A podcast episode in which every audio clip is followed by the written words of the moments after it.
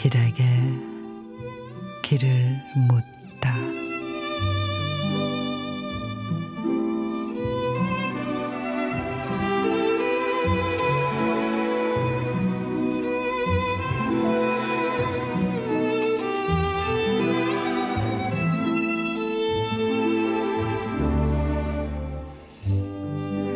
외가에서는 오이를 물에라 불렀다. 금방 펌프질한 물을 양동이 속에 퍼부어주면 물외는 좋아서 저희끼리 물 위에 올라앉아 새끼 오리처럼 동동거렸다.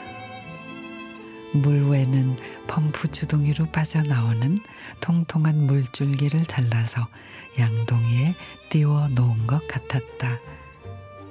물줄기의 둥근 도막을 반으로 툭 꺾어 젊은 외삼촌이 우적우적 씹어 먹는 동안 도닥도닥 외할머니는 저무는 부엌에서 물 외채를 쳤다.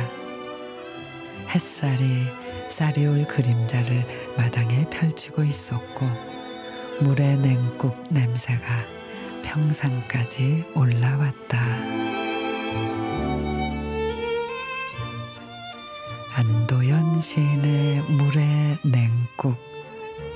종일 땀 뻘뻘 흘리고 들어와 오이냉국에 밥 한 그릇 뚝딱 하고선 평상에 앉아 노을을 바라보고 있으면 더위도 여름의 낭만으로 느껴지곤 하죠.